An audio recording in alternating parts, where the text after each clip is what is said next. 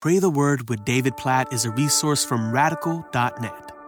Job chapter 11, verse 7. Can you find out the deep things of God? Can you find out the limit of the Almighty? So, this is Zophar speaking to Job, and he's basically telling him, Job, you deserve worse than this. We, we won't get into that part of his counsel.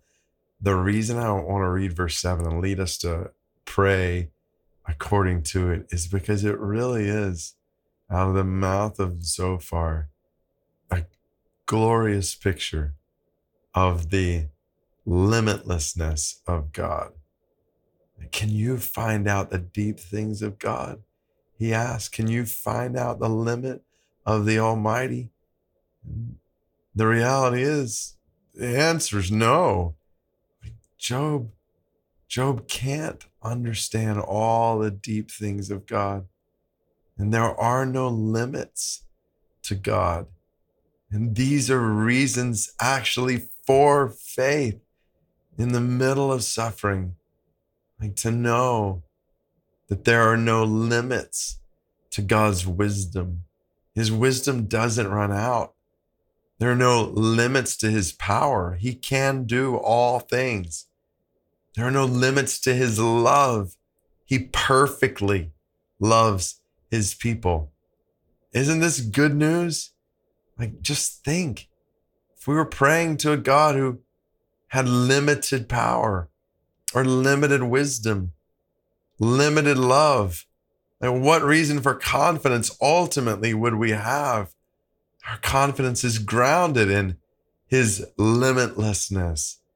Our confidence is actually grounded in the fact that there are things that are deeper in God than we can fathom, see, know, or understand.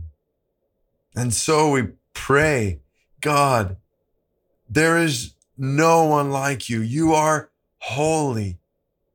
You are, in this sense, totally unlike us. We have so many limits. God, there are limits to our wisdom, our power, our love, our knowledge, our everything. We are such limited people, have so little of so many things. And yet, you are limitless in all these things we've just mentioned in prayer. God, there's no end to your power. You're omnipotent all power belongs to you, all of it, all of it without end. You're omnibenevolent, all loving. Your love is without end for all who trust in you. God, we praise you. Your knowledge is without end. There's nothing you don't know. You're omniscient. You're omnipresent everywhere. God, we praise you for the depth of your being, your character that we cannot even begin to comprehend. So help us to remember this as limited people in a suffering world. There are so many things we don't see or know, can't control, that you, our God, the God who has reconciled us to our yourself, the God who's called us your sons and daughters through faith in Jesus, that you, our God, are all these things.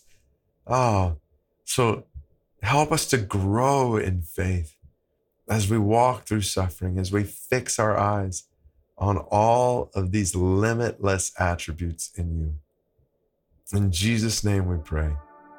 Amen.